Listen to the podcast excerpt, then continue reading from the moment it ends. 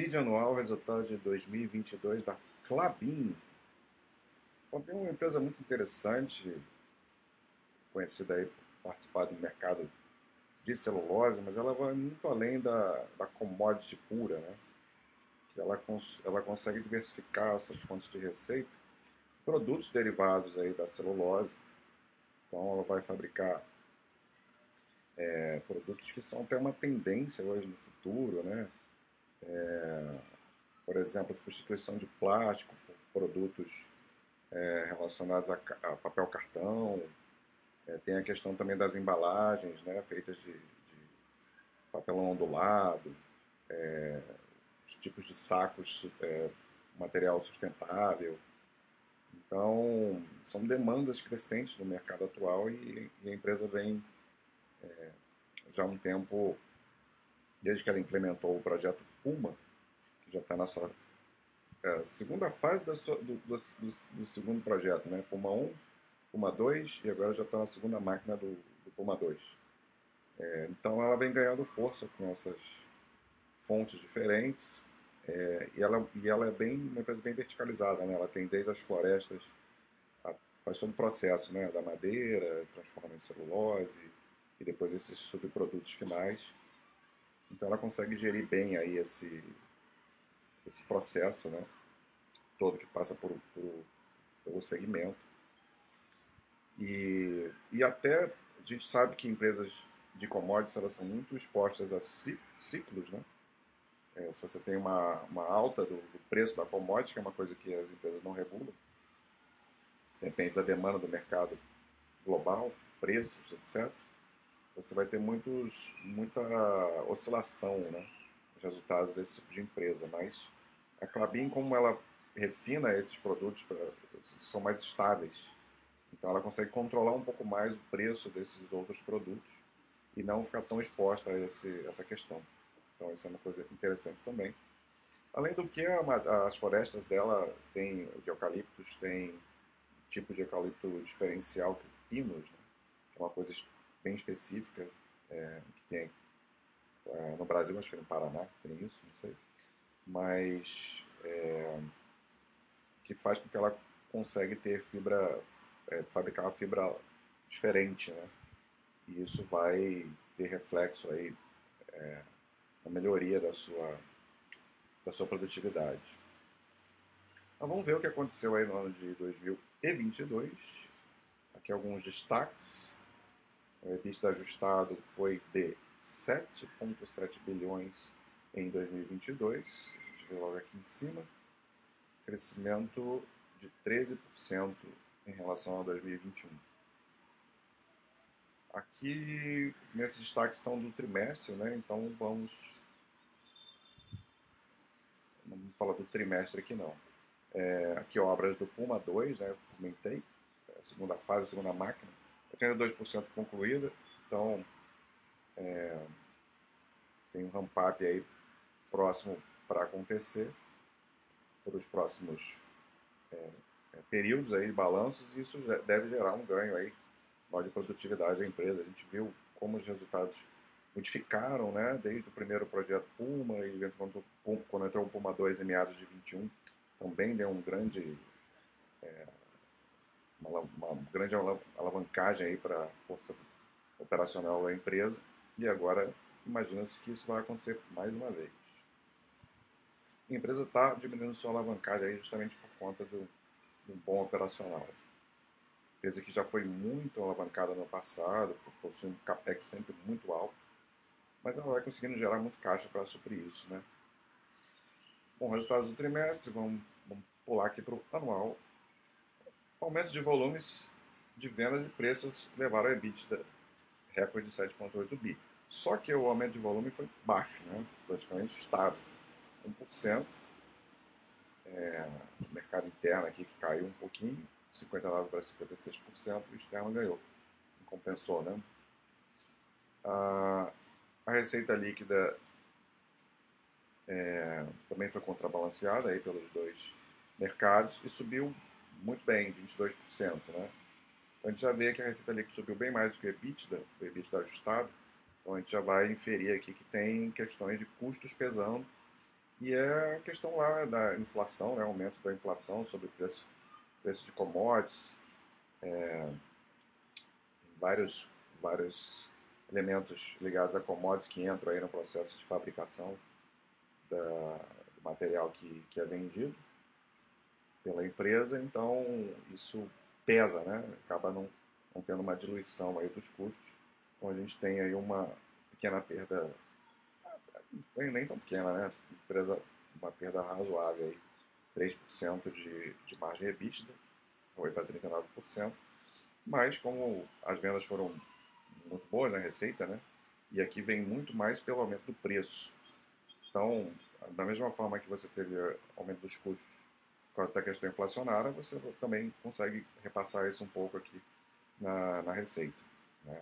Então, o principal fator foi o aumento do, do valor do, dos produtos vendidos para essa receita toda e do EBITDA, que foi bom, 13%, dois dígitos, tá? mas não foi tão bom quanto a receita por conta desses custos impactantes. A gente vê aqui a celulose apresentando é, 3,9 bi do EBITDA ajustado e papéis e embalagens, mas com outra parte bem parecida aqui. Então, bem diversificada a receita da é, a fonte de, de EBITDA da, da empresa.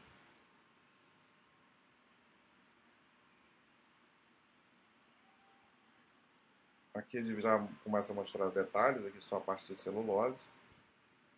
É, você vê que o volume de. Aqui é o volume de produção, né? O volume de produção caiu. Às vezes separado de máquina, né? É, que acontece isso. E vê que o custo aumentou, né? O custo caixa de produção, né? Aumentou bastante. E então isso acaba refletindo no EBITDA. O EBITDA da celulose foi de 8%.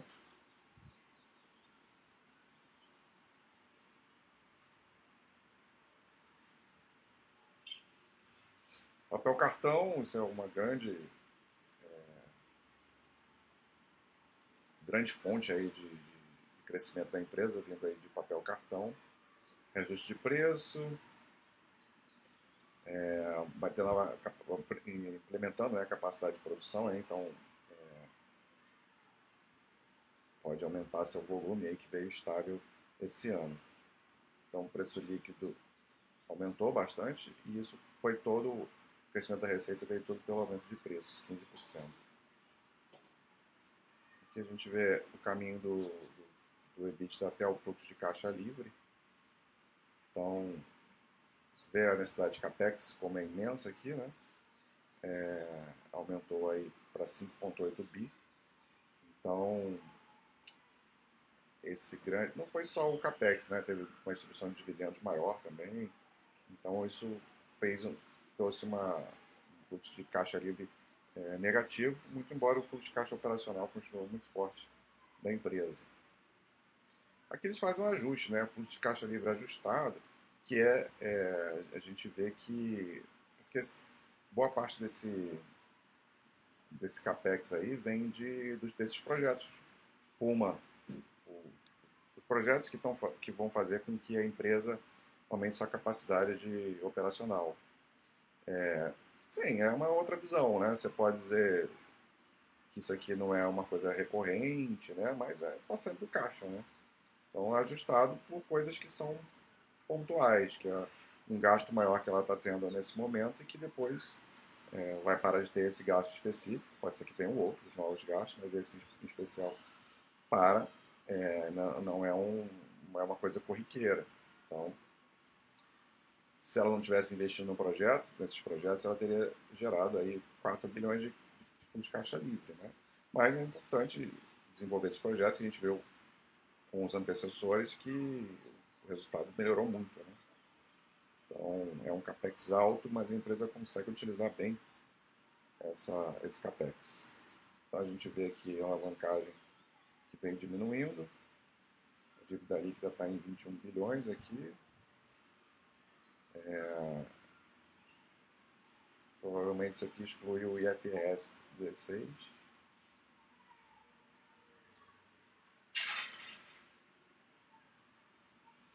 Então a gente vê que é uma alavancagem que já foi lá de 4, mais de. É,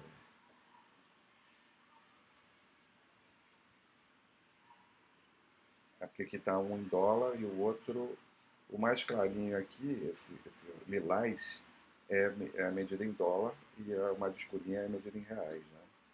Mas está bem casadinho agora, né? nos últimos anos aí, 2,6 em reais, em reais está 2,7. Então uma alavancagem que está ok aí, uma alavancagem mais altinha, mas é a característica da empresa.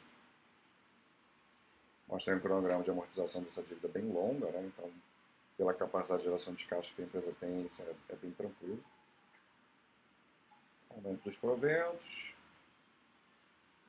subiu bastante em relação aos anos anteriores. Né? E aí o Puma 2, a primeira máquina que teve o startup em agosto de 21, a MP27, agora a MP28, quase é, 82% concluído, previsto para o segundo trimestre de 23. Então vamos dar uma olhada ao fim do ano desse ano de 23, aí se isso já gera aí um, um grande aumento no, no, no EBITDA, porque é o CAPEX está indo a maioria para aí. E é isso. É, você vê que a empresa não, é, nunca fala de lucro líquido, né? historicamente, ela não mostra lucro líquido, é um lucro líquido bastante distorcido historicamente. Deu uma melhorada por que, que acontece? A empresa tem muita dívida em dólar, então as variações cambiais impactam de uma forma muito forte e, e você tinha umas distorções bem bizarras de lucro líquido. A empresa fez um hedge, passou a fazer hedge account a partir de 21 e estabiliza bem mais isso, mas mesmo assim é uma empresa que tem muita depreciação e amortização, o lucro, lucro líquido acaba sendo uma, uma métrica um pouco complicada a gente acompanhar gente olha aí, dá uma olhada, mas o EBITDA ajustado e o fluxo de caixa da empresa são as melhores métricas para a gente acompanhar esse tipo de empresa. E o EBITDA aqui tem que ser o ajustado, tá? Porque entra também é, o, ativo, o ativo biológico, né? As variações do ativo biológico, então tem distorções e não tem efeito caixa.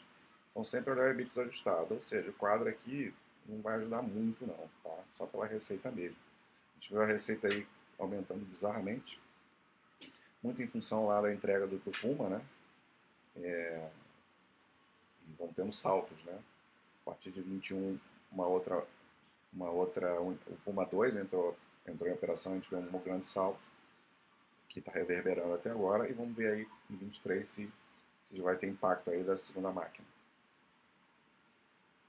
Então, como eu falei, EBITDA é complicado a gente acompanhar, a gente pode ter uma olhada no geral, só para ver no longo do tempo, né, é legal a gente olhar, é, que a gente vê que vem aumentando gradualmente.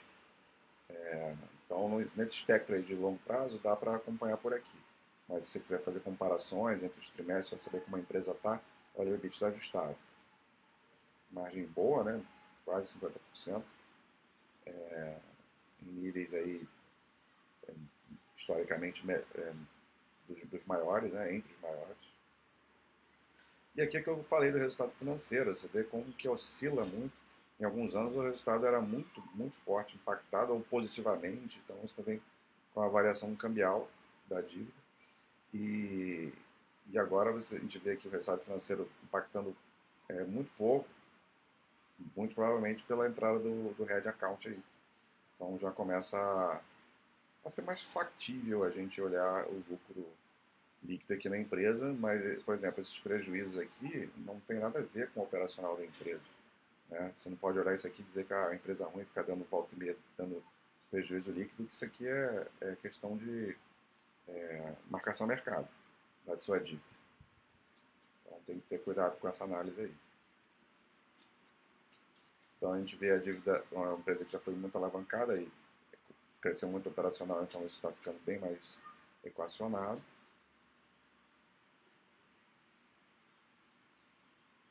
tinha. Ah, não, aqui embaixo eu ia falar do CAPEX, mas é aqui também. E o fluxo de caixa operacional é sempre muito forte e aumentando bastante, foi brutal aí em 2022. É, os últimos anos todos aí com fluxo de caixa livre positivo. Né? Lembrando que aqui vão estar sempre resultados muito diferentes lá do release, né? então a gente tem que olhar coisa por coisa, entendendo o que está acontecendo. Aqui é, é, o oficial, né? Todas as questões contábeis é, sendo, sendo incluídas, o que é exigido da, da empresa por lei. E o CAPEX, como eu falei, é um CAPEX muito alto. Você vê, é, pode ter alguns momentos de CAPEX menor, mas ah, aqui ó, na época que estava implementando 1 a 1, CAPEX 4.6, 2.5 bi, e aí depois aqui para 1 a 2 aumentou de novo. É, e agora mais uma vez para a segunda máquina. Então é isso. O CAPEX alto que aumenta mais com esses investimentos para aumentar a capacidade operacional da empresa.